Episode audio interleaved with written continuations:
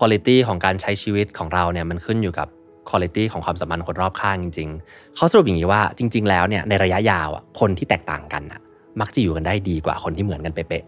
อ่าแตกต่างกันมักจะอยู่ด้วยกันๆใช่ใช่แต่ทั้งนี้ทั้งนั้นคือ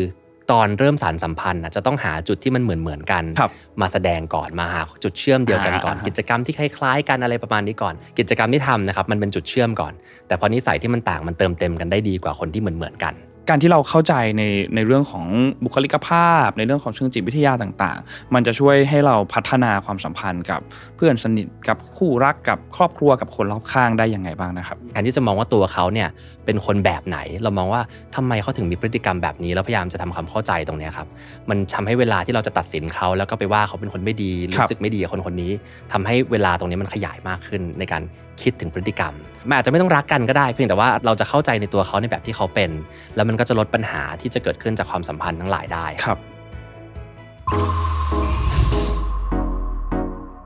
Mission to the Moon. Continue with your mission. พบกับรายการสามพันศาสตร์ที่จะพาทุกคนมาท่องในโลกของสารพันศาสตร์ที่ว่าด้วยเรื่องความสัมพันธ์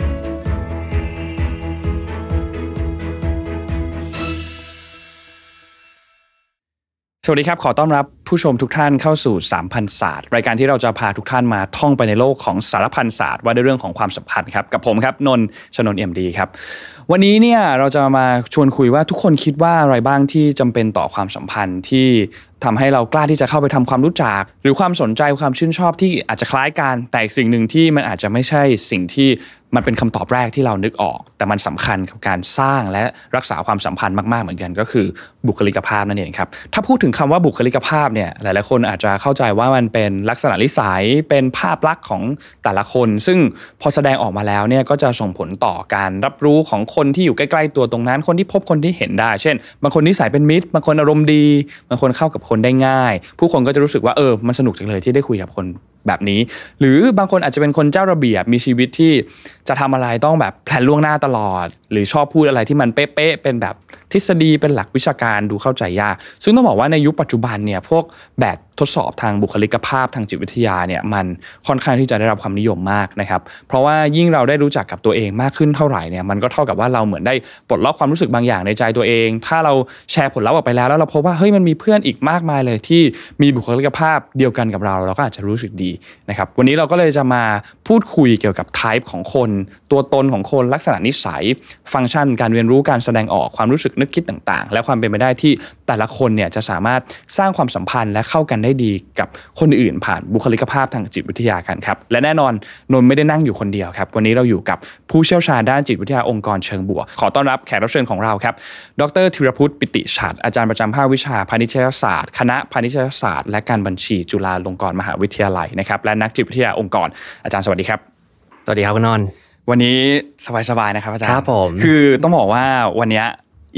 EP นี้เนี่ย เราเหมือนเจิมห้องนี้เลยครับเหรอครับเพราะว่าสตูเพิ่งเพิ่งทำเสร็จเสร็จใหม่พราะช่วงเลยต้นปีนี้เลย เพราะฉะนั้นเราก็จะใหม่ๆกันเลยกับสตูนี้นะครับหลายๆคนที่ดูอาจจะแบบไม่คุ้นกับแบ็กกราวน์นี้เหมือนกัน เราก็ไม่คุ้นเหมือนกันครับครับเพราะมันก็เป็น EP อันใหม่เหมือนกันโอเควันนี้อย่างที่บอกครับเราเกริ่นไปตรงช่วงต้นแล้วว่า เราจะมาคุยกันเรื่องของบุคลิกภาพเนาะเพราะฉะนั้นมันมีแบบพวกแบบทดสอบ MBTI 16 personality ครับเต็มไปผมหมดเลยแล้วหลาย ๆ คนพอทำปุ๊บก็จะมาแชร์ว่า ฉันเป็นอันนั้นฉันเป็นอันนี้อะไรเงี้ยครับแต่ว่าอยากจะให้อาจารย์อธิบายเพิ่มนิดนึงครับว่า จริง ๆ แล้วไอ้คำว่าบุคลิกภาพความหมายของมันมันคืออะไรนะครับ ครับผมก็อย่างที่คุณนนท์ว่าคือ personality เป็นคำดั้งเดิมของเขา ซึ่งจริง ๆ personality มันเหมือนจะมี 2 ความหมายนะบุคลิกภาพนี่เป็นคำแปลที่เหมือนกับว่า ลักษณะท่าทางที่เราส่งออกไปให้คนเห็นใช่ไหมคครัรับบแต่ในมุมของ personality ที่เราพูดกันถึงเรื่องแบบทดสอบทั้งหลายเนี่ยบางทีมันอาจจะมาในมุมของลักษณะนิสัยมากกว่าว่า สิ่งที่เราเป็นข้างในแล้วเราแสดงออกมายังไง แต่ทั้งหมดทั้งมวลผมว่ามันพูดรวมๆได้ได้ว่าเป็น personality ก็ดีลักษณะนิสัยบุคลิกภาพก็ดี ผมว่าคนน่าจะเข้าใจไปในทิศทางเดียวกัน แต่ทั้งหมดมันก็คือสิ่งที่อยู่ภายในของเราครับ แล้วก็นำมาสู่พฤติกรรมบางอย่างที่คนทั่วไปได้เห็นอย่างเงี้ยครับเวลาเรานั่งคุยกันอ่าความคิดการกระทำของเราอย่างเงี้ยครับผมก็คือ เป็นบุคลิกภาพ ลักษณะนิสัย personality อ่าซึ่งแปลว่าพวกแบบบทแบบทดสอบอะไรต่างๆ พวกเนี้ยที่เวลาเราไปทำมันก็จะมีคำถามใช่ไหมอาจารย์แล้วมันก็จะมีแบบเหมือนเป็นพอดีนนท์เพิ่งทำอีกรอบหนึ่งเมื่อคืนนี้อ่าคือโอเคจริงๆเคยทำมาหลายรอบแล้วแหละแต่ว่าทำมันไหนทำมันไหนต้องถามมีหลายอันมากอันที่เป็น MBTI โอเคที่มันจะมี16สี่ตัว personality ใช่ครับ16อืม personality แล้วมันก็จะมีแบบพอทำออกมาปุ๊บมันก็จะกลายเป็นตัวการ์ตูนแอนิเมชันว่าเราครัเป็บนตัวผมไหนอะไรเงี้ยทีนี้ต้องสารภาพก่อนว่าเคยทำก่อนหน้านี้เหมือนกัน แล้วก็มันก็เปลี่ยนไปครับแต่แต่ว่ามันไม่ได้เปลี่ยนแบบ 4 ตัวเปลี่ยนหมดเลยอ่าอะไรเงี้ยจะแต่ว่าจะเปลี่ยนแบบเปลี่ยนสองอันหนึงเปลี่ยนอันสองอันอะไรเงี้ยครับก็เลยอยากแบบถามอาจารย์เพิ่มว่าไอ้พวกแบบทดสอบบุคลิกภาพพวกเนี้ยจริง ๆ แล้วมันสามารถที่จะบอกนิสัย หรือว่ามันสามารถที่จะกำหนดแคตตากรีนิสัยของแต่ละคนได้อืมขนาดนั้นเลยไหมอะไรคเงี้รัยบบางส่วนครับ แต่ว่าอยากจะเอ่อเล่าเท้าความให้คุณนนท์อะแล้วก็ได้ผู้ฟังรายการฟังคร่าวๆก่อนว่าจริงๆแล้วพอพูดถึง personality เนี่ยนักจิตวิทยาพยายามที่จะ หาคำตอบเรื่องเนี้ยมานานมากแล้วครับครับคือถ้าเราพูดถึงอ่าทฤษฎีใหญ่ ๆ เช่นทฤษฎีวิวัฒนาการอย่างนี้นะเราก็รู้ว่าตรงเนี้ยมันเป็นทฤษฎีที่สามารถอธิบายวิวัฒนาการของมนุษย์ได้ แต่ว่า เรื่องของบุคลิกภาพหรือ personality เนี่ยมันยังไม่ได้มีทฤษฎีใหญ่ที่มาครอบ และอธิบายได้ทุกเรื่องขนาดนั้น เพราะฉะนั้นในแต่ละทฤษฎีในแต่ละแบบสอบถามก็ดีอะครับ มันก็จะมีข้อจำกัดในตัวของมันครับแต่ผมมีโค้ดหนึ่งที่ผมชอบมากเลยของคุณเมอร์เรย์แล้วก็คลาคอนเขาตีพิมพ์ไว้ตั้งแต่ปีนู่นละ 1953 ครับเขาพูดเป็นประโยคที่นักจิตวิทยาส่วนใหญ่จะต้องศึกษาเรื่องนี้ เขาบอกว่าคนทุกๆคนเนี่ยมันจะมีบางมุมที่เหมือนกับทุกๆ คนเลย แล้วก็จะมีบางมุมที่เหมือนกับแค่บางคนเท่านั้น แล้วก็จะมี บางมุมที่ไม่เหมือนกับใครเลย ถ้าฟังอย่างนี้แล้วรู้สึกไงครับ เออเออน่าสนใจน่าสนใจน่าน่าติดตามว่าแบบเอ้ยมันเวลาเวลานนท์ไปเจอคนหรือว่าเวลาเราคุยเรื่องแบบทดสอบเลยอะไรเงี้ยอืมอืมปกติเวลาทำเราจะชอบแบบส่งไปหาเพื่อน ส่งไปหาแฟนส่งไปถามใช่คนนู้นใช่ถามคนนี้ว่าเอ้ยมีอันนั้นไหมอันนู้นไหมครับแล้วตัวอักษรที่มันเหมือนกันน่ะ มันเหมือนกันในมุมไหนนะอะไรเงี้ยอืมเออน่าสนใจครับอาจารย์ขยายความไอวีไอโค้ดเมื่อกี้ให้ฟังอีกทีก็ได้ครับก็คือจริง ๆ แล้วมนุษย์เราก็อยากที่จะเชื่อมความสัมพันธ์กับผู้อื่นแหละมนุษย์เราเป็นสัตว์สังคม สิ่งที่เหมือนกันก็อาจจะเป็นตรงนี้ หรือว่าเราบอกว่าเราเป็นเผ่าพันธุ์โฮโมเซเปียนนะทุกคนเหมือนกันหมดเลย มีสองขา มีสองแขนเดินได้อย่างนี้นะคือเป็นสิ่งที่เหมือนกันของทุกคน แต่มันก็จะมีบางแง่มุมที่เราอาจจะต่างจากคนอื่น แต่ก็เหมือนจากคนกลุ่มหนึ่งสมมุติว่าบอกว่าเราเป็นคนไทย ก็มีคนไทยเป็นกลุ่มคนไทยเหมือนกัน คนต่างชาติเหมือนกัน เป็นผู้หญิงเหมือนกันผู้ชายเหมือนกันมันจะมีลัักษณะบางอย่างที่ทำให้เราเหมือนหรือแตกต่างจากคนอื่น แล้วตัวสุดท้ายก็คือ เราจะมีบางมุมที่ไม่เหมือนใครเลย ซึ่งตรงนี้แหละครับคือ personality คือบุคลิกภาพอะไรบางอย่างที่มันประกอบรวมกันมาเป็นตัวเรา คราวนี้ไอ้เจ้าตัว 16 personality ก็ดี DISC Big Five หรือว่าอะไรที่เขาทำเทสเนี่ยครับเขาพยายามจะหาเหมือนกับกลุ่มที่มันคล้ายๆ กันแล้วก็จับคนเข้าไปในกลุ่มต่างๆ เหล่านั้น โดยเฉพาะตัว MBTI 16 type นะครับ คือคุณนนท์เชื่อไหมว่ามันคนเราจะมีแค่ 16 รูปแบบเหรอ มันก็คงจะไม่ใช่ก็นะจริงก็จริงแต่เขาครับก็คือจัดให้มันง่ายที่สุด แล้วก็คนอ่าสามารถเข้าใจได้ง่าย แล้วก็สามารถสื่อสารแชร์ต่อไปได้ง่าย แต่ภายใน 14 16 รูปแบบนั่นเองเนี่ยเขาก็จะมีความแตกต่างกันเต็มไปหมดเลยครับผม อันนี้แหละคือคำพูดที่บอกว่าคนเราเนี่ยมันมีบางมุมที่ไม่เหมือนใครเลยก็นี่แหละครับอ๋อ ทีนี้เลยอยากถามต่อเลยเมื่อกี้อาจารย์แอบพูดมาแล้วว่ามันมีแบบทดสอบบุคลิกภาพอะไรอันอืมอืมอืม16 personality MBTI ก็เป็นหนึ่งในนั้นครับเลยอยากให้เล่าเพิ่มนิดนึงครับว่าไอ้แบบทดสอบแต่ละอันน่ะจริง ๆ แล้วมันมันต่างกันยังไงนะครับ หรือว่าอันไหนที่มันจะดูแม่นสุด หรือว่าอืมเอาไปใช้ในเรื่องไหนได้มากที่สุดอะไรเงี้ยครับครับก็จริงๆ ที่ยอดฮิตที่สุดแน่นอนเราคุยกันแล้วนิดนึงก็คือ MBTI ครับมาจาก Meyer Brick Type Indicator นะครับผม Type ก็คือ Meyer กับ Brick เนี่ยเป็นนามสกุลของผู้คิดค้นขึ้นมา คือคุณเอ่อ Meyer กับ Brick เนี่ยเขาเป็นแม่ลูกกันครับพอดีเขาแล้วเขาไม่ได้เป็นนักจิตวิทยาด้วยนะครับอ๋อเหรอต้องเขาอย่างนี้ใช่ใช่อ๋อเหรอคือโอเคโอเคอันนี้อันนี้ก็จะเป็นอันหนึ่งที่นักจิตวิทยาก็จะมาอ่าเหมือนกับวิจารณ์กันเล็กน้อย คือเขาไปอ่านหนังสือของปรมาจารย์คาวยุง ซึ่งเป็นอ่าที่คาวยุงรู้จักอ่าของคนจำนวนมากครับนะครับผมเขายุ่งแต่งหนังสือขึ้นมาเล่มหนึ่งแล้วก็ สองท่านนี้เขาในยุคนั้นเขาทำเรื่องการศึกษา แล้วเขาอยากที่จะเข้าใจว่าเออคัดเด็กเข้ามาในระบบการศึกษายังไงให้มีประสิทธิภาพเนาะเขาก็เลยพยายามจะไปเอาไอเดียของคาวยุงเนี่ยขึ้นมา แล้วก็มาทำเป็น 16 personality หรือว่า MBTI ที่เราเรียกกันก็คือมาจากชื่อเขา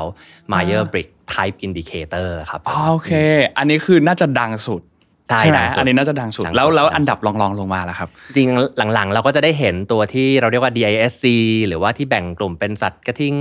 เอ่อหนูอ๋อมันอะไรอเคยย่างเงี้เห็นยครับใช่ไหมแต่ยังไม่เคยทำนั่นแหละนะก็เป็น DISC อันนี้ก็เป็นอีกตัวหนึ่งครับก็ก็เริ่มที่คนก็เอามาใช้กันนะครับผมแล้วก็หรือภาษาไทยเราเรียกว่าสัตว์สีทิศอย่างเงี้ยนะครับก็เอามาแปลงเป็นรูปแบบต่างๆ แต่ที่จะมีชื่อเสียงหรือว่าเป็นที่ใช้บ่อยมากๆในแวดวงนักจิตวิทยาเองครับเราจะใช้ตัวที่เรียกว่า Big Five Personality ครับอันนี้เชื่อว่าคุณผู้ฟังเองก็ตามเนี่ย ถ้าไม่ได้อยู่ในแวดวงของการวิจัยทางจิตวิทยาลึกๆเนี่ยบางทีอาจจะไม่เคยได้ยินตัวนี้ครับแล้วก็แบบทดสอบมันก็หาทำยากด้วย เพราะฉะนั้นก็เดี๋ยวเดี๋ยวเราคุยมันเพิ่มเติมได้ครับว่ามันมีอะไรบ้างนนท์เนี่ยแหละครับเป็นหนึ่งในคุณผู้ฟังอีกคนหนึ่งครับที่ก็ไม่รู้จักไม่เคยไม่เคยได้ยินอืมชื่ออันนี้อืมเหมือนกันไอไอตัวนี้มันต่างกับพวกแบบ MBTI ยังไงล่ะครับไอตัว Big ครับ Five จริงๆว่าก่อนที่จะมาคุยวันเนี้ยคุณนนท์ผมก็คิดเหมือนกันว่า เอ๊ะ ถ้าพูดบางเรื่องไปนะจะโดนทัวร์ลงหรือเปล่านะเอ๊ะมันยังไงฮะมีคนไม่เป็นไรครับ เราตัดได้เราตัดได้ได้ได้ได้ไม่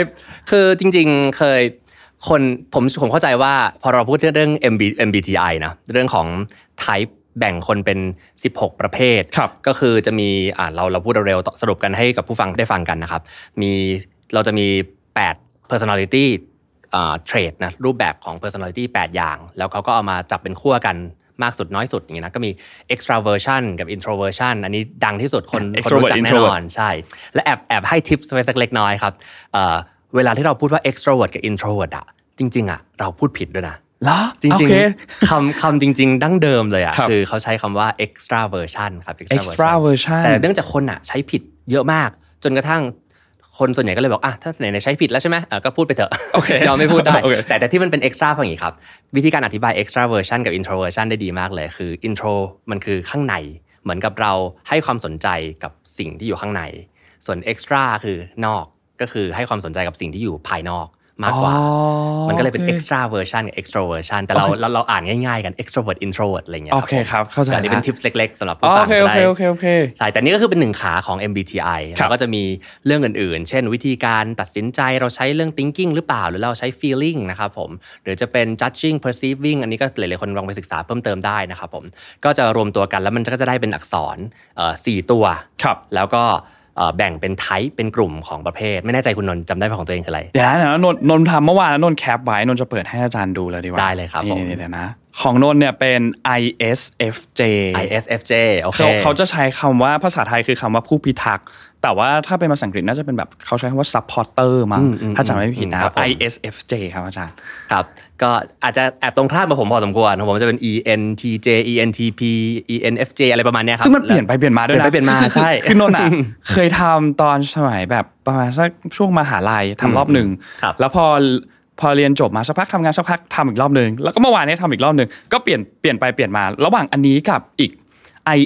ISTJ มั้งถ้านนท์จำไม่ผิด แต่ว่าเปลี่ยนครัแค่บผมตัวเดียวนะครับ แล้วกับกับ ISFJ นั่นแหละครับนะครับ คือผมว่าที่มันเปลี่ยนเพราะอย่างนี้ มันอยู่ที่เอ่อแบบทดสอบทุกเรื่องอะมันอยู่จากสถานการณ์ที่เราทำตอนนั้น อารมณ์เป็นยังไงอ่าจริงๆวันนั้นรู้สึกอย่างไรบ้าง แล้วเราคิดในเรื่องไหน มันจะมี 2 โหมดของความคิดโหมดหนึ่งก็คือเราคิดถึงสิ่งที่เราเป็นปกติเลยครับใช้ชีวิตประจำวันแล้วเราเป็นยังไงเราเหมือนกับซื่อสัตย์กับตัวเองแล้วก็จะตอบไป ซึ่งอันนั้นน่าจะเป็นวิธีการที่ดีที่สุดพยายามจะคิดถึงพฤติกรรมที่เป็นแนวโน้มที่เราทำประจำครับแต่บางทีก็อีกอีกมุมหนึ่งก็เป็นเหมือนกับแนวโน้มที่เราอยากจะเป็นแต่เรายังไม่ได้เป็นนะ แต่เราตอบไปในแนวโน้มนั้น มันก็เป็นไปได้ว่าทำให้แต่ละการตอบเนี่ยมันมีการเปลี่ยนแปลงไปอย่างเงี้ยครับผมอ่าโอเคแต่ที่ผมจะบอกเรื่องทัวร์ลงคืออย่างนี้ สมมติว่าครับเอ่อคือในแวดวงนักจิตวิทยาเองครับ จะไม่ค่อย ยอมรับ MBTI เท่าไหร่อ๋อโอเคใช่เพราะอย่างนี้เพราะอย่างนี้ มันมีความเสี่ยงบางอย่างครับ คือเวลาที่เราแบ่งคนเป็น 16 ประเภท มันทำให้มีข้อเสียมากกว่าข้อดีในในบางมุม ผมยกตัวอย่างนี้ครับบางในในมันมียุคหนึ่งที่บริษัทต่างชาตินี่แหละระดับใหญ่มากๆระดับโลกเนี่ยเขาก็ชอบไอเดียตัวนี้มากเลย แล้วเขาก็ดันเอาไอตัวเครื่องมือเนี้ยไปแปะป้ายไว้หน้าพนักงานแต่ละคน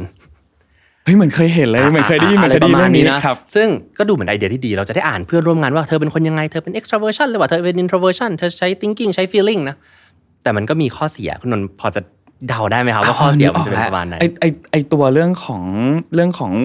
การ ใช้เหตุผลหรือใช้ feeling ในการตัดสินใจอะไรเงี้ยถ้าเรารู้ก่อนเราจะรู้เราจะปฏิบัติกับเขาในอีกวิธีหนึ่งแน่ๆเลยอะอืใช่ไหมครับใช่เลยครับมันป็นใช่องเลยครับ มันกลายเป็นเหมือนกับการแปะป้ายครับให้กับคนคนนั้นมากเกินไป ทั้งที่จริงแล้วเนี่ยคนเราอะมีความละเอียดอ่อน แล้วมีความหลากหลายซับซ้อนมากกว่าแค่ตัวอักษร 8 ตัวที่มาผสมรวมกันเป็นตัวเรา เพราะฉะนั้นการเข้าไปอยู่ในกล่อง type ต่างๆเนี่ยครับมันมีความเสี่ยงว่าอ๋อเธอเป็น extrovert นะฉันเป็น introvert แสดงว่าฉันกับเธอต้องไม่ค่อยถูกกันไม่ค่อยถูกกันอืมอ่าหรือแบบว่าองค์กรนี้ผู้นำนี่เป็นตัว E นะ ตัวตัว E ก็น่าจะดีนะ ตัว I อืมอาจจะไม่ใช่ดีไม่ดีก็ได้อะไรอย่างนี้นะซึ่งซึ่งมันมีความเสี่ยงตรงนี้ การการแบ่งเป็น type ทำให้เราเอ่อเหมือนกับคิดเร็วๆ แล้วเราทำให้เราไม่ได้มองความละเอียดอ่อนของพฤติกรรม และความเป็นมนุษย์ของเราอะครับ อืม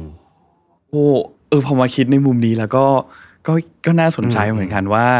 เพราะว่าวิธีการที่เราจะ react กลับไปอะมันมันครับมันแตกต่างกันจริงๆ ถ้าสมมุติว่าเรารู้แล้วเราบังเอิญแบบคิดเรื่องนั้นอยู่พอดีอะไรเงี้ยเราอาจจะแบบใช่อ๋อโอเคเราคงไม่พูดแบบนี้กับคนที่มีตัวอักษรแบบนี้นะอะไรเงี้ยมันก็เลยกลาใช่ยเป็นใช่สมมติเมื่อกี้ถ้าผมย้อนเวลากลับไปก่อนหน้านี้ประมาณสัก 5 นาทีที่ครับเราคุยกันเนี่ยแล้วก็ผมถามคุณนนท์ว่านี่คือตัวอักษรอะไรสี่ตัว สมมติว่าเราตัวอักษรตรงกันเป๊ะเลยนะครับเราจะมี reaction ที่ต่างมาก เราจะแบบเฮ้ยเหมือนกันเลยนี่จริงใช่ไหมจริงจริงจริงแต่ตอนนี้คือแบบเอ้ยก็ไม่ค่อยเหมือนกันเท่าไหร่อะก็คุยกันต่ออะไรอย่างเงี้ยครับอ่ามัมันก็มีส่วนโอเค แต่นี่แหละเป็นเหตุผลที่ทำให้ MBTI มีชื่อเสียงระดับโลก และเป็นแบบทดสอบ personality test ที่ดังที่สุดครับเพราะมันง่าย ทุกคนอ่าสามารถใช่ทำได้เข้าใจได้ แล้วก็มีชื่อเก๋ๆอะเป็น warrior เป็นอะไรต่างใช่ๆนาใช่นาใช่ใช่ไหมครับแล้วที่สำคัญในเว็บอะเขาเขาจะมีแบบประมาณว่า บุคคลที่เป็น type นี้เหมือนกับคุณอะไรอย่างเงี้ยใช่ใช่ว่าเขาเขาจะมีแบบเขาจะเนี่ยเขาจะยกตัวอย่างดาราขึ้นมาแทนอ่าใช่ดาราใช่ฮอลลีวูดดาราที่แสดงหนังแสดงซีรีส์อะไรอย่างเงี้ยครับผมแต่ของของอาของโดก็มีแบบมีวินดีเซลอะไรอย่างเงี้ยเออเออมีอะไรส่วนใหญ่ก็จะยกบุคคลที่เป็นที่น่าชื่นชม แล้วคนก็รู้สึกว่าเอ้ยฉันเจ๋งดีอยู่กับกลุ่มคนเดียวกับคนนี้อ่าโอเคเป็นคนมีชื่อเสียงหรือบางทีมีโหมดแบบ Star Wars ก็มีนะครับ Harry Potter ก็มีครับมีหลากหลายแบบมากเลย ซึ่งไอสิ่งเหล่าเนี้ย พอไปรวมกัน ผมว่าถ้าเราใช้ MBTI ให้เป็นประโยชน์มีเรื่องดีมากเลย ผมเคยได้ยินว่ามันมีกรุ๊ปใน Facebook นี่แหละครับผมก็คือเป็นกลุ่มที่คนส่วนใหญ่เข้าไปอยู่รวมกันเป็น type เดียวกันเข้าไปอยู่ด้วยกัน แล้วเขาก็มาแชร์แลกเปลี่ยนความเป็นตัวเขาด้วยกัน แล้วบางคนที่รู้สึกแบบเครียดกดดันในช่วงโควิดอย่างเงี้ยเนาะก็กลับมามีเพื่อนเต็มไปหมดเลย อันนี้ก็เป็นประโยชน์ครับแต่ถ้าบางครั้งเราใช้ตรงนี้ในการแปะป้ายแล้วเราบอกว่าเฮ้ยเราเป็นผู้เชี่ยวชาญด้านนี้ ฉันจะต้องเข้าใจว่าเธอเป็นแบบนี้แน่ๆ แล้วตีความไปก่อนที่เราจะได้เห็นความเป็นตัวเขาเองอะครับ MBTI มันเลยมีความเสี่ยงอ่า personality types เลยมีความเสี่ยงครับที่ผมเคยเขียนบทความสั้นๆ ไปใน Facebook ครั้งหนึ่งครับก็เขียนอย่างนี้เลยว่า personality types แต่จริง ๆ มันไม่มีจริง ๆ เราควรจะโฟกัสที่ personality traits มากกว่า เป็นลักษณะนิสัยอืมโอเค งั้นมาที่คำนี้ต่อเลยอ่าได้เลย personality trait ครับ ครับผม มันหมายความว่ายังไงครับคำนี้จริง ๆ ตัว traits ก็อยู่ในตัว MBTI นี่แหละ สมมติเราพูดว่า extraversion กับ introversion นี่ก็คือ traits ครับครับ หรืออย่างถ้าพูดง่าย ๆ เลย บอกว่าให้คุณนนท์ลองประเมินตัวเองสิว่าเป็นคนที่ขี้อายมากน้อยแค่ไหนให้คะแนนศูนย์คือไม่ขี้อายเลย 10 คือขี้อายเอ่อสิคือขี้อายมากอือหือประเมินตัวเองอย่างเงี้ยครับไปทีละข้อโอเค ก็คือแสดงว่าเราสามารถประเมินตัวเองได้นะว่าเรามีลักษณะนิสัยประมาณไหนครับซึ่งจริง ๆ แล้วเทรดเนี่ยมันมีเป็นพันเลยครับ ความขี้อายโอเคความขยัน ความอดทนสิ่งเหล่านี้ครับมันเป็นสิ่งที่เป็นตัวที่เราสามารถที่จะเอามายึดได้ครับแต่คราวนี้ตัว MBTI เขาบอกว่าอะงั้นเขาโฟกัสแค่ 8 ตัว แล้วเขาก็เอามาจับขั้วกันสองข้างอ๋อแปดจากพันใช่แล้วแล้วแล้วหนำซ้ำคือดึงเอาเจ้าตัว 8เนี่ยกลายมาเป็น 16 ประเภท ซึ่งสุดท้ายมันทำให้เราไม่เห็นเอ่อความแตกต่างเพียงเล็กน้อย ผมผมบอกอย่างนี้ครับว่าเวลาที่คุณนนท์ทำแล้วคะแนนมันเปลี่ยนเนี่ยมันอาจจะเป็นไปได้ว่าคะแนนบางตัวของเรามันอยู่ใกล้ตรงกลางมากเลย สมมติอ่าเราเป็น E แต่ถ้าเป็น E ที่ 100%กับ E ที่ 60%หรือ 50%เนี่ยมันต่างกันพอสมควรอ๋อใช่ในแบบทดสอบมันจะมีแบบว่าพอพอพอทำเสร็จแล้วใช่ไหมครับ แล้วมันก็จะมีเขียนแบ่งเปอร์เซ็นต์ด้วยว่า สมมุติว่าเป็นตัว I กับตัว E อืมเราเป็น I ประมาณสัก 60เปอร์เซ็นต์ครับแล้วเป็น E ประมาณ 30 ปลายปลายเปอร์เซ็นต์อะไรอย่างเงี้ยมันจะมีแบบแบ่งเป็นเป็นเกรดเหมือนเป็นเกรดพลังเหมือนกันใช่จริง ๆ เลยบอกว่าถ้าใครที่ชอบทำ MBTI อะครับทำได้เลย แล้วก็ให้ไปโฟกัส ไม่ใช่แค่ type บางคนจะดูแค่ type แล้วสนุกสนุกแล้วบอกว่าฉันเป็นแบบนั้นแบบนี้ แต่จริงๆอย่าลืมไปดูตัวรายละเอียดตัว traits ด้วยว่าของเราเป็นกี่เปอร์เซ็นต์กัน เพราะว่ามันอาจจะส่งผลที่เอ่อต่อการตีความของเราเหมือนกันครับผมอ๋อโอเคครับ ทีนี้กลับกลับมาที่เรื่องของคำว่า personality หรือว่าบุคลิกภาพนิดนึงหนูอยากรู้ว่าแล้วในอนาคตมันสามารถที่จะ เปลี่ยนแปลงไปได้ไหมครับอืมครับผมจริง ๆ อย่างที่บอกว่านักจิตวิทยาเองอะก็พยายามจะหาเอ่อคำตอบเรื่องนี้มานานพอสมควร แต่ว่าเขาก็สรุปได้เป็น 2 เรื่องใหญ่ ๆ จริง ๆ 2 เรื่องนั้นก็คือ nature กับ nurture คือสภาพแวดล้อมหรือเป็นยีนของเรานั่นเอง ซึ่งมีการทดลองที่ฉลาดมากครับครับคนประเภทหนึ่งแล้วกันนะที่มีลักษณะของยีนเนี่ยเหมือนกันเป๊ะๆเลยครับนั่นก็คือ เป็นพี่น้องกันเป็พี่น้องกันแต่ว่าเป็นพี่น้องประเภทฝาแฝดฝาแฝดใช่อ่าฝาแฝดแบบฝาแฝดแท้เลยครับครับ ซึ่งเขาก็ศึกษาฝาแฝดแท้นี่แหละแล้วก็ลองดูว่าเอ้ยถ้าเกิดฝาแฝดสองคนเนี้ยเราไปใช้ชีวิตที่มันแตกต่างกัน ผลกระทบจากยีนจะส่งผลมากกว่า หรือว่าสภาพแวดล้อมมากกว่า แต่สุดท้ายมันก็ไม่สามารถตีความมาเป๊ะร้อยเปอร์เซ็นต์ได้คครัรับบแต่เขาก็สรุปได้ว่าจริงๆมันมีส่วนว่ายีนที่เรามีเนี่ยส่งผลต่อ personality ของเรา แต่อีกส่วนหนึ่งใหญ่ ๆ เนี่ยก็ส่งผลจากสภาพแวดล้อมที่เราอยู่เหมือนกัน ครับ ซึ่งบางมันมีคำหนึ่งที่ผมชอบคือจริง ๆ personality มันอาจจะเป็นเหมือนกับการ co-creation ก็ได้เหมือนกับค่อยๆ มีตัวเรานะเป็นแบบหนึ่งแล้วค่อยๆ เจอสภาพแวดล้อมแล้วค่อยๆ ปรับเปลี่ยนไป แต่โดยปกติแล้วครับ personality traits ที่เรามีเนี่ยมันมักจะคงที่ไม่ค่อยเปลี่ยนเท่าไหร่ แต่สามารถเปลี่ยนได้จากสภาพแวดล้อมจากการใช้ชีวิตจากเหตุการณ์สำคัญต่างๆเนี่ยครับครับคือพูดเรื่องเนี้ยเรานนท์อาจจะไม่เกี่ยวกันแต่ว่านนท์นึกถึงอีกเรื่องหนึ่งขึ้นมาก็คือ เคยไปอ่านเป็นบทความเขาเขียนขึ้นมา แล้วเขาก็แบบเหมือนชวนคิดอะครับว่าโอเคทุกวันนี้เรามีโซเชียลมีเดียเยอะมากอ่าแล้วก็ข้อมูลที่มันถูก feed ผ่านทางแอปพลิเคชันไม่ว่าจะเป็น TikTok Facebook IG อะไรเงี้ยแต่ละคนไม่เหมือนกันครับแล้วมัน personalize แต่ละคนด้วยว่าแบบเอออืมเราชอบอันนั้น เราชอบดูอันนี้เราหยุดดูอันนี้นานเราเลื่อนผ่านอันนี้ เพราะฉะนั้นข้อมูลที่แต่ละคนเห็นมันก็เลยแตกต่างกัน ก็เลยมานั่งคิดสงสัยเหมือนกันว่าแบบเอ้ยจริง ๆ แล้วการที่เราเป็นเรานะทุกวันเนี้ย เราเลือกเอง หรือเราถูกอ่า shape จากโซเชียลมีเดียหรือถูก shape จากอัลกอริทึมอะไรบางอย่างหรือเปล่าอะไรเงี้ยอันนี้น่าจะต้องมีอีก episode หนึ่งอันนี้ก็เป็นคำถามผมว่าคำถามนักจิตวิทยาใหญ่ๆมีประมาณ2อสอัน อันหนึ่งก็คือคนเราเนเจอร์หรือเนอร์เจอร์นะสภาพร่างกายของเรายีนของเรา แล้วก็หรือว่าสภาพแวดล้อมมีความสำคัญมากกว่ากันครับบางคนเชื่ออันหนึ่งอันใดอันหนึ่งหนักไปเลย อีกอีกเรื่องหนึ่งมันคือเรื่องเนี้ยเรามีฟรีวิวหรือเปล่า หรือว่าอ่าถูกเชฟโดยสภาพแวดล้อมภายนอกแล้วถูกจูงไป ซึ่งก็เป็นคำถามเชิงปรัชญาที่ที่ก็ค่อนข้างลึกครับครับแต่ว่านั่นแหละ ผมว่ามันเป็นสิ่งที่ทำเป็นสิ่งที่ชวนคิดว่าเราจะใช้ชีวิตยังไงนะแล้วเราตัวเรามีลักษณะบุคลิกภาพนิสัยยังไง ที่จะใช้ชีวิตในแต่ละวันให้มันดีที่สุดเนี่ยครับทีนี้เมื่อกี้เราพูดถึงเรื่องของตัว MBTI ไปแล้วแต่ว่ามันก็มีทฤษฎีอื่นๆด้วย เช่นตัว DISC หรือว่าจะเป็นตัว Big Five อะไรอย่างเงี้ยครับ ซึ่ง เมื่อกี้อาจารย์ก็ลงลึกเรื่องของ trace ไปประมาณหนึ่งแล้วล่ะครับผมอยากรู้ว่าในมุมของนักจิตวิทยาเนี่ยครับมองทฤษฎีนี้ยังไงบ้างครับ ในทั้งทั้งอันแรกอาจจะพูดถึงประมาณหนึ่งละอีก 2 อันอะไรอย่างเงี้ยครับผม ใช่พอตัว MBTI เนี่ยมีข้อจำกัดในเรื่องของ types ต่างๆ ก็เลยนักจิตวิทยามักจะชอบใช้ตัว Big Five Personality Test ครับผม ตัว test เนี่ยก็จะโฟกัสกับเทรดทั้งหมด 5 ตัวครับนะครับแต่จริง ๆ มันมีประวัติมายาวนานมากเลยคือ ในยุคก่อนๆเนี่ยนักจิตวิทยาเขาพยายามจะค้นหา คำที่มันเป็นคำว่าเทรดเนี่ยแหละครับลักษณะนิสัยแต่ละตัวที่เมื่อกี้บอกว่า มีความขี้อายมีความขยันอะไรอย่างเงี้ยครับได้มา 4,000 กว่าตัว หลังจากนั้นเขาก็อีกยุคนึงก็บอกว่าเหลือ 170 กว่าตัวครัเหบลือ 16 ตัว 15 ตัว แล้วสุดท้ายเขาก็มาหา 5 ตัว เขาเลยเรียกว่าเป็น big five traits เพราะว่าเขาเอา 5 ตัวเนี้ยที่เกิดจากการเหมือนกับ มันจะมีตัวเล็กๆน้อยๆอะสมมติว่าความขยันความตั้งใจความอะไรมันอาจจะรวมกลุ่มกันไปได้เป็นคำหนึ่งครับ แล้วสุดท้ายก็เลยได้เป็น 5คำที่เป็นเป็น top 5ออกมาว่าอ่า5คำเนี้ยทุกคนมีแน่ แล้วมีมากน้อยขนาดไหนอ่าก็คือลองมาดูในรายละเอียดกันอ่าใน 5 ตัวมีอะไรบ้างนะคอ่ารับวิธีการจำง่ายมากครับ ใช้คำว่า ocean ในการจำโอเคมันเป็น Ocean มันเป็น abbreviation ก็ตัว O ย่อมาจาก openness ครับ ก็คือสามารถเปิดกว้าง อยากที่จะไปออกไปประจนภัยอยากไปเจอประสบการณ์ใหม่ๆ ถ้าเกิดว่าคนที่มีคะแนนสูงข้อนี้นะครับ คนที่รู้สึกว่ามีเอ่อ personality trait ข้อนี้น้อยหน่อยก็อาจจะเป็นคนที่ไม่ชอบออกจาก comfort zone เท่าไหร่ไม่ค่อยกล้าออกไปที่ใหม่ๆ ต้องรู้ว่าจะต้องไปทำอะไรอะไรอย่างเงี้ยนะครับตัว C นะครับ C ภาษาอังกฤษจะเรียกว่า conscientiousness ชื่อยากนิดนึง แต่ว่าเรียกภาษาไทยก็จะเรียกว่าความพิถีพิถันแล้วกันครับคือเป็นคนที่ ถ้าเกิดว่า personality trait ด้านนี้สูงๆเนี่ยก็มักจะเป็นระเบียบ แล้วก็มักที่จะทำอะไรแบบ organize มีระบบต่างๆนะวางแผน planning planner ต้องมา แต่ถ้าเกิดคะแนนน้อยก็ห้องจะรกๆ นิดนึงอ่าโอเคเวลาจะไปพูดในกับคลาสในนิสิตเนี่ยผมพูดนี้ทุกคนก็จะขำหมดเลยว่าเออฉันมีข้อนี้น้อยเพราะว่าห้องรกอะไรอย่างเงี้ยนะจริงๆก็ผู้ฟังก็สามารถที่จะลองประเมินตัวเองไปได้ด้วยว่าข้อไหนมันมีมากอ่าโอเคมีน้อยครับอย่างเงี้ยนะครับเอ่อแล้วก็อันที่ 3 ตัว E นะครับตัว E ก็คือที่เรารู้กัน extraversion กับ introversion เลยครับก็คือมากคะแนนมากๆก็จะเป็น extraversion หน่อย ให้ความสนใจกับเรื่องปัจจัยภายนอก ส่วน introversion ก็จะเป็นปัจจัยภายในอย่างเงี้ยนะครับ แล้วก็ตัว A A จะเรียกว่า agreeableness คือ agreeableness เหมือนกับเป็นคนที่อารมณ์แบบคนนิสัยดีอะชอบทำตาม say yes โอเคเน้นความประนีประนอม อยากจะให้ทุกคนเป็นมิตรต่อกันอะไรอ่าเงี้ครัยบครับ agreeable น้อยๆเนี่ยก็มักจะเป็นคนที่แบบต้องแข่งขันต้องสู้ต้อง fight อะไรเงี้ยจะเถียงอย่างเงี้ยอันนี้คือ extreme ของทั้งสองฝั่ง คืออครัยาบกจะให้ลองนึกถึง trait เนี่ยเป็นเหมือนกับเอ่อเส้นแบ่งเส้นหนึ่งแล้วมันจะมีด้านซ้ายและด้านขวาครับสุด extreme ไปนะครับครับก็จะมี agreeable ที่สูงสูงๆแล้วก็ agreeable ที่ต่ำๆแล้วตัวสุดท้ายเลยคือ neuroticism ตัว N ครับก็คือจะเป็นเรื่องของอารมณ์ อาจจะมีอารมณ์ที่หวั่นไหวเปลี่ยนแปลงง่าย แต่ถ้าเกิดว่าคะแนนน้อยๆ ก็อาจจะเป็นคนที่มีอารมณ์มั่นคงนะครับอ๋อและเป็น Big Five โอเคห้าตัว ซึ่งจริงๆสามารถไปหาทำได้ไหมครับ ผมว่าหาได้แต่มันอาจจะหายากหน่อย เพอ๋อราะว่ามันเป็นโอเคปกติมันเป็นเครื่องมือทางจิตวิทยาที่เขาไปใช้ในการทดสอบแล้วก็วิจัยกัน ครับแต่จริงๆน่าจะพอหาทำได้ถ้าไปเซิร์ชดูอ๋อน่าสนใจน่าสนใจเพราะฉะนั้นถ้าถ้าใครแบบแอบไปลองทำมาแล้วมาคอมเมนต์บอกนิดนึงอืมว่าได้ครับไปทำมาแล้วเป็นยังไงกันบ้างอะไรเงี้ยทีนี้ในในมุมมองของเรื่องของจิตวิทยาองค์กรครับครับพวก personality test พวกเนี้ยอันไหนที่น่าจะเอามาปรับใช้กับในองค์กร หรือเอามาปรับใช้กับคนได้เยอะที่สุดครับครับจริงๆ ถ้าเป็นมุมของผู้บริหารที่จะนำมาใช้ผมว่า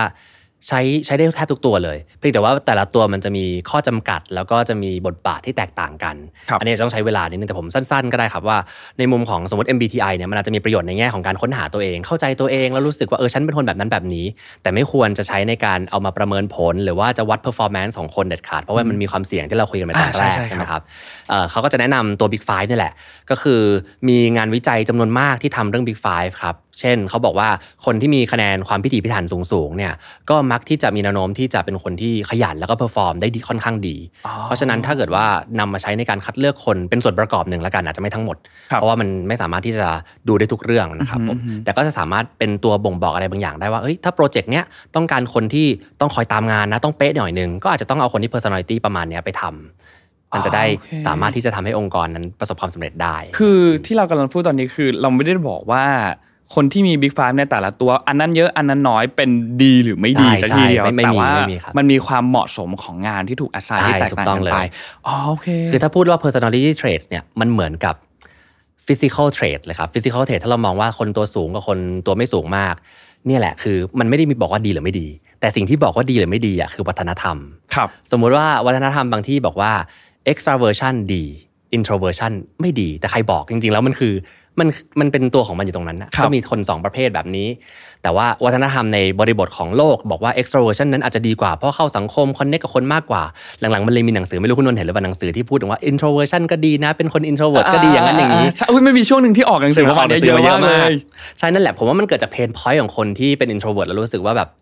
ฉันก็ไม่ได้ทำอะไรผิด ฉันก็เป็นฉันแบบนี้ แต่ว่า culture วัฒนธรรมมาบอกว่าอันนี้มันไม่ดีเท่า extraversion แต่จครัริงบๆแล้วถ้าพูดถึง personality traits เลยนะครับ จริง ๆ ทุกตัวมันมีบทบาทของมัน ไม่ได้บอกว่าดีหรือไม่ดี แค่ไปใช้ให้ถูกที่ถูกทางเท่านั้นเองอ๋อโอเค ตอนนี้นนท์กำลังรู้สึกเหมือนอะไรรู้ไหมครับครับนนท์กำลังรู้สึกย้อนตัวเองไปในช่วงวัยเด็กที่เราเล่นเกมออนไลน์ครับอ่าอาจารครับย์แล้วเวลาเราเล่นเกมออนไลน์มันจะมีอัพค่าพลังในเกมอ่าแล้วเราก็จะต้องแบบเลือกค่าพลังว่าโอเค ถ้าเราสมมติว่าเราจะเปลี่ยนจ็อบไปเป็นนักรบ เปลี่ยนจ็อบไปเป็นนักธนู คุณจะต้องอัพค่าพเลืลัอกงลักษณะนิสัยพวกบางอย่างใช่ของใช่เราใช่อ่าเพราะฉะนั้นมันก็เลยแบบแต่ละอาชีพมันไม่ได้มีอันไหนดีกว่าอันไหนใช่แต่ว่ามันขึ้นอยู่กับความถนัด มันขึ้นอยู่กับงานที่เราจะต้องไปทำว่าใช่ใช่ครับเออนิสัยประมาณเนี้ยคุณอาจจะเหมาะอันนี้มากกว่าเออมันก็ช่วยในเรื่องของการ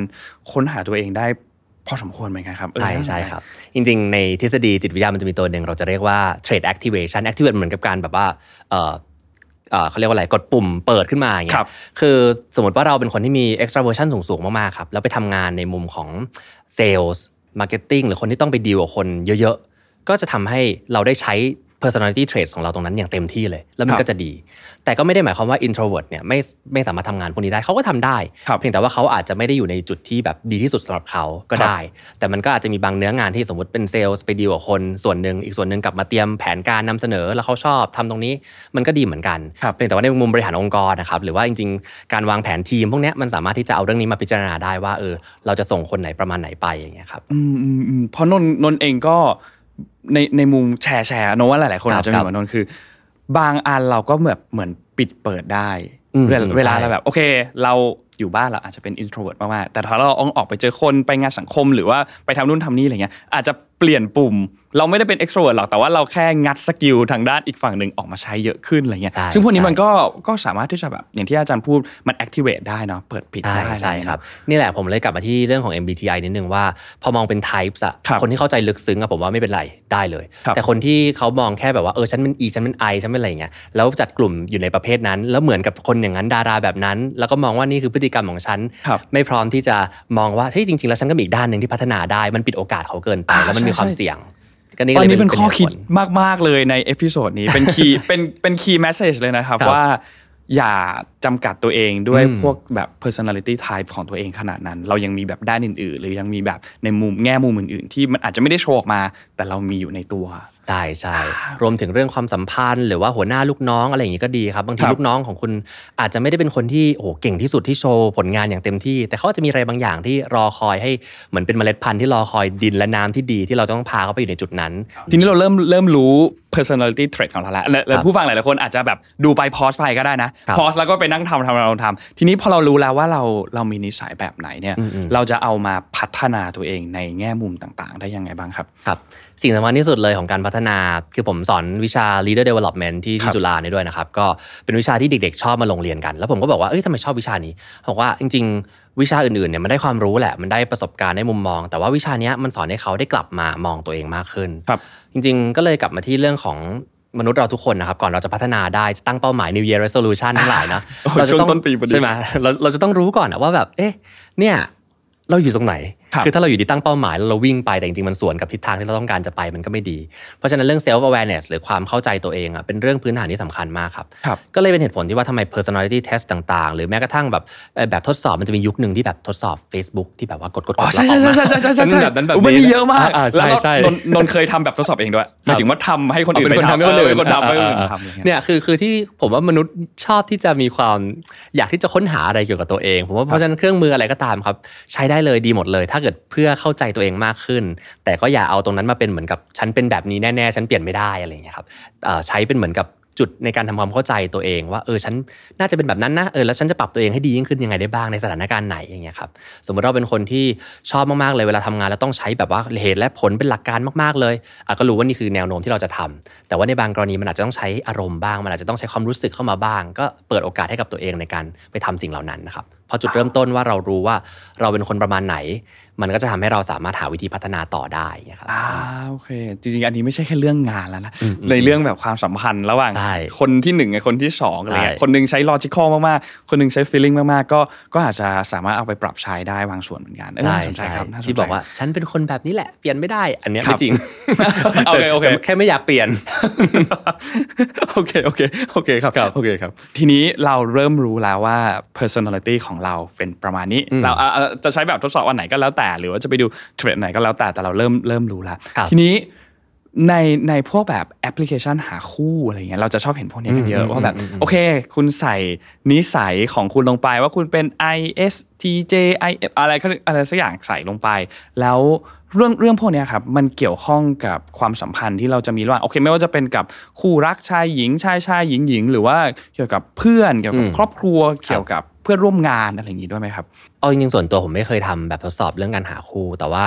เคยได้ยินมาเหมือนกัน อย่างเช่นเว็บไซต์ของต่างประเทศที่ดังๆหลายอันเนี่ยครับเขาก็จะต้องทำแบบเป็นชั่วโมงเลยนะทำหลายเรื่องเลยทีเดียว ซึ่งตัวผมมามองว่าเวลาทำพวกเนี้ยถ้าเอาเรื่อง personality มาจับเนี่ยมันแอบจะ เหมือนกับมีความเข้าใจผิดกันได้ครับผมว่าสิ่งที่น่าสนใจมันคือ พวกกิจกรรมที่เราชอบกิจกรรมที่เราสนใจอืมความสนใจต่างๆ หรือคุณค่าที่เราให้กับเรื่องบางเรื่อง personality เนี่ยมันเป็นเหมือนกับสมมติว่าทำอาหารนะคุณนนท์ทำอาหารหรือว่าไม่แน่ใจทำทำทำใช่ไหมทำเป็นเวลาทำอาหารเนี่ยอาหารแบบเดียวกันแบบแกงเนาะถ้าเกิดว่าเปลี่ยนพริกเป็นคนละแบบเนี่ย ก็เป็นอาหารอีกแบบไปเลยครับหรือว่าลดปริมาณน้ำตาล ลดปริมาณน้ำปลา อาหารมันก็เปลี่ยนไป คนเราก็เหมือนกันผมว่า personality traits ก็เหมือนกันครับ เหมือนกับระดับของส่วนผสมอาหารต่างๆ ที่จะมาผสมกันแล้วมารวมเป็นตัวเราเป็นอาหารอร่อยอย่างหนึ่งเนาะอ่าซึ่งพอมามองอย่างเงี้ยมันก็เลยกลายเป็นว่าถ้าเราเอาตรงเนี้ยมาเป็นจุดตั้งว่าน้ำตาล หรือว่าน้ำปลาเดียวกันในนี้แล้วน้ำตาลควรจะไป match กับน้ำตาล มันดูไม่ค่อยไม่ค่อย make sense เท่าไหร่ อ่าเนาะโอเคแต่ว่าสิ่งที่ผมว่าน่าสนใจคือ พอเรากลายเป็นอาหารแล้วเนี่ย เราสามารถที่จะให้คุณค่ากับเรื่องอะไร เราเป็นคนที่แบบเผ็ดๆหรือเปล่า เป็นอาหารแนวที่แบบว่ากลมกล่อมเผ็ดอร่อย แล้วสุดท้ายอะไรเป็นสิ่งที่เราสนใจ อะไรเป็นสิ่งที่เราให้คุณค่าอย่างเงี้ยครับนาน่าสนใจมากกว่า ซึ่งถ้าไปดูไอ้ตัวพวกเอ่อแบบทดสอบของแอปพลิเคชันต่างๆ ที่เขาทำเนี่ยผมเข้าใจว่ามันจะมีส่วนที่พูดถึงเรื่องกิจกรรมที่ชอบในเวลาว่างอืมงานอดิเรกต่าง ๆ อะไรพวกเนี้ยถ้าผมว่าเขาเอาตัวนั้นมาเป็นตัวหลักในการจับคู่อะมีสิทธิ์ที่จะเป็นประโยชน์ครั มากบๆเลย แต่ถ้าเกิดโฟกัสที่ตัว personality เกินไปเนี่ยมันอาจจะไม่ได้เห็นภาพรวมขนาดนั้นว่าครับ personality มันจะส่งผลต่อพฤติกรรมยังไงบ้างเนี่ยครับโอเคอันนี้ในเชิงของของคู่รักเนาะใช่แล้วถ้าใช่ในเชิง personality กับครอบครัวหรือกับเพื่อนร่วมงานหรืออะไรอย่างเงี้ยล่ะครับถ้าถ้าพูดเรื่องของ personality เนี่ย ผมว่าทุกอย่างมันดีหมดนะ personality traits ไม่ว่าใครจะมีปริมาณมากน้อยแค่ไหนดีหมด เพียงแต่ว่าเราจะต้องเรียนรู้พฤติกรรมมากกว่ามัน personality มันเป็นสิ่งที่อยู่ข้างใน แล้วมันแปลงมาสู่พฤติกรรม เราสามารถเลือกได้ว่า เอ้ย เรามีลักษณะนิสัยแบบเนี้ยชอบเก็บตัวอยู่กับบ้านอะเอ้ยแต่วันเนี้ยเราอยากจะให้ความสำคัญกับที่บ้านสักวันหนึ่งอะฝืนตัวเองสักเล็กน้อยอืมไม่เก็บตัววันนี้ ออกไปเจอคนบ้างเหนื่อยหน่อยนะอ่าเตรียมใจมา แต่ว่าได้เชื่อมความสัมพันธ์กับผู้คนลองมองเป้าหมายเป็นหลักว่าเราให้ความสัมพันธ์กับอะไร ก็อาจจะทำให้เราสานสัมพันธ์ที่ดีได้อย่างเงี้ยครับผมอ๋อมโอเคนนท์เคยไปดูเคยแบบแอบเห็นเขาแชร์กันว่า โอเค ถ้าคุณมีนิสัยอันนี้คุณน่าจะเข้ากับคนที่มีอ่าอ่าอ่านินิสัยอันนี้นะอะไรอย่างเงี้ยซึ่งจริงๆแล้วมันมันมันใช้ได้จริงขนาดนั้นไหมครับใช่จริงๆ ต้องต้องบอกให้ผมมันไม่ใช่เป็นผู้เชี่ยวชาญเรื่องของความสัมพันธ์นะ แต่มันมันจะมีผมว่ามันมีสองไอเดีย ผมครับไม่รู้ว่าคุณนนท์ชอบไอเดียไหนมากกว่ากันนะเราลองคิดโอเคโอเคฟังไปพร้อมกันฟังไปพร้อมกัน ไอเดียแรกอะคือ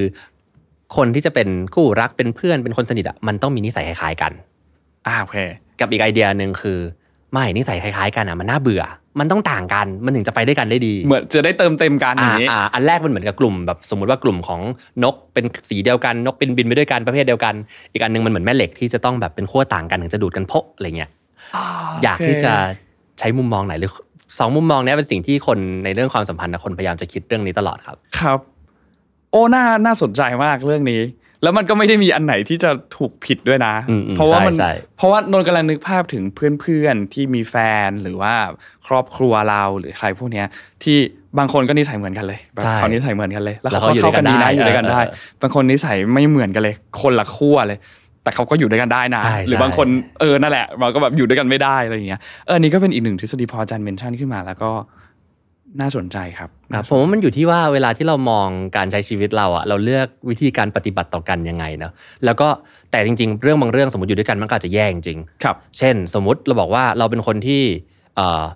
เขาเรียกว่าอะไรอะเอิ่ม ขี้เกียจสมมตินะแล้วก็ไม่ล้างจานไม่ทำความสะอาดห้องก็เละสองคนมันอยู่ด้วยกันนี่ก็เละไปหมดเลยแล้วก็อ่าแมาแรงขึ้นอะไรหมดลบขึ้นเจอลบไม่เป็นบวกอ่าไม่โอเคอันเนี้ยจะไม่โอเค แต่ถ้าเกิดเราให้เป็นคนที่แบบเรียบร้อยทั้งคู่แล้วช่วยกันจัดช่วยกันอะไรอย่างเงี้ยมันก็อาจจะดีก็ได้ เพราะฉะนั้นมันมันเคส by เคสมากครัๆบเลย แต่มันมีงานวิจัยครับครับคือสุดท้ายเขาก็อยากจะไปดูสองอันเนี้ยเปรียบเทียบกันเขาสรุปอย่างนี้ว่าจริง ๆ แล้วเนี่ยในระยะยาวอะคนที่แตกต่างกันอะมักจะอยู่กันได้ดีกว่าคนที่เหมือนกันเป๊ะอ่า แตกต่างกันมักจะอยู่ด้วยกันๆใช่ใช่แต่ทางนี้ทางนั้นคือตอนเริ่มสารสัมพันธ์น่ะจะต้องหาจุดที่มันเหมือนเหมือนๆกันครับมาแสดงก่อนมาหาจุดเชื่อมเดียวกันก่อนอ่ากิจกรรมที่คล้ายๆกันอะไรประมาณนี้ก่อน personality อาจจะต่างนะ แต่ว่าชอบอะไรไปเหมือนกัน เช่นชอบไปกินข้าวนอกบ้านเหมือนกันชอบเลี้ยงหมาเลี้ยงแมวเหมือนกัน กิจกรรมที่ทำนะครับมันเป็นจุดเชื่อมก่อน แต่พอนิสัยที่มันต่างมันเติมเต็มกันได้ดีกว่าคนที่เหมือนเหมือนๆกัน อ่าอืมโเคอันนี้อันนี้จากงานวิจัยตัวหนึ่งโอเคแล้วกันนะแปลว่าอาจารย์อ่าเป็นทีมสองเป็นทีมที่นิสัยต่างกัน ได้เรื่องอย่างนั้นก็ได้เออโอเคเออน่าสนใจน่าสนใจ แล้วครับแต่ละคนเป็นยังไงบ้างคอมเมนต์คอมเมนต์คอมเมนต์ได้บอกเลยมาได้เออเลยอยากรู้ใครมีแฟนหรือว่ามีคู่รักที่ต่างกันหรือว่าเหมือนกันก็บอกได้เออน่าสนใจครับน่าสนใจครับ ทีนี้การที่เราเข้าใจในในเรื่องของบุคลิกภาพ ในเรื่องของเชิงจิตวิทยาต่างๆ มันจะช่วยให้เราพัฒนาความสัมพันธ์กับเพื่อนสนิทกับคู่รักกับครอบครัวกับคนรอบข้างได้ยังไงบ้างนะครับอืม ดีเลยครับ คือจริงๆ เทรนด์ของคนที่สนใจเรื่องจิตวิทยามันสูงขึ้นเรื่อยๆ จริงครับๆดูจากจำนวนของคนที่เข้าไปสมัครเรียนสาขาทางด้านจิตวิทยาอย่างเงี้ยก็มีค่อนข้างเยอะครับผม ซึ่งผมว่ามันจะยังอยู่กับเราตลอดไปแหละเรื่องของความสนใจในแง่ของความเข้าใจตัวเองคำอธิบาย ข้อดีของจิตวิทยาคือคือผมชอบพูดอย่างนี้ว่าเวลาที่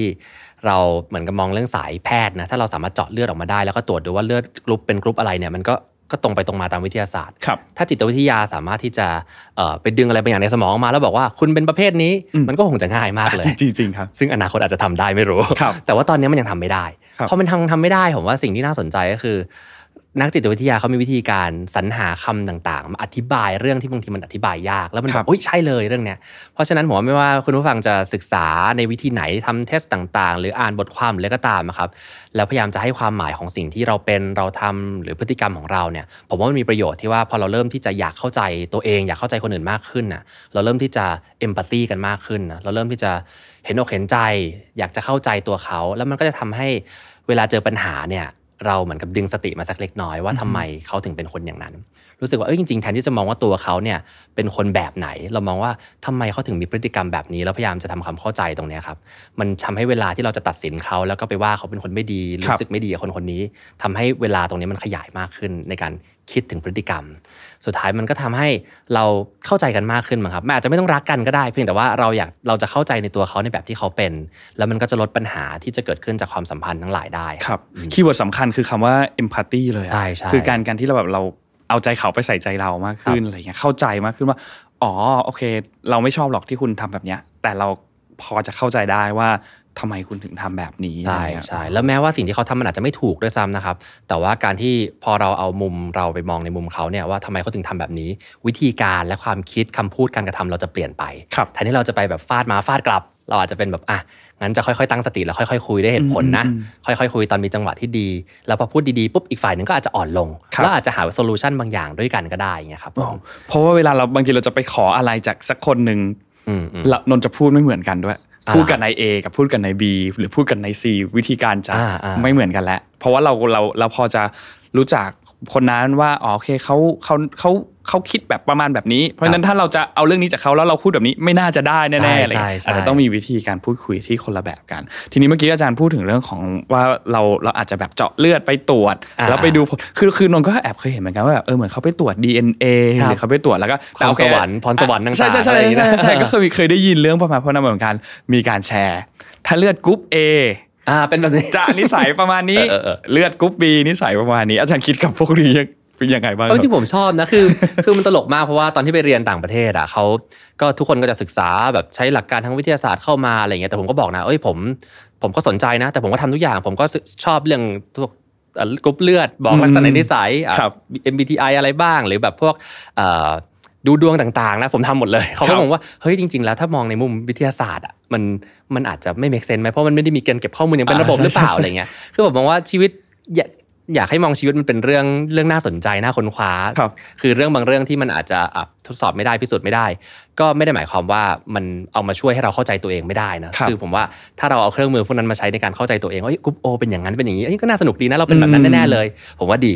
มันทำให้เราเริ่มตั้งคำถามกับตัวเองว่าเราเป็นคนยังไง แล้วก็เริ่มค่อย ๆ เข้าใจตัวเองไปทีละเปลาะทีละเปลาะอ่าแต่เมื่อไหร่ก็ตามที่เรายึดว่ามันต้องเป็นแบบนี้แน่ๆ ซึ่งมันมีความเสี่ยงนะพอเราเชื่อเครื่องมือเหล่านี้มากเกินไปเนี่ยเราครับจะยึดกับมันจนไม่สามารถที่จะเปลี่ยนแปลงความคิดเราได้เนี่ยมันจะทำให้เราอาจจะ limit โอกาสตัวเองเกินไปอ๋อใช่โอเค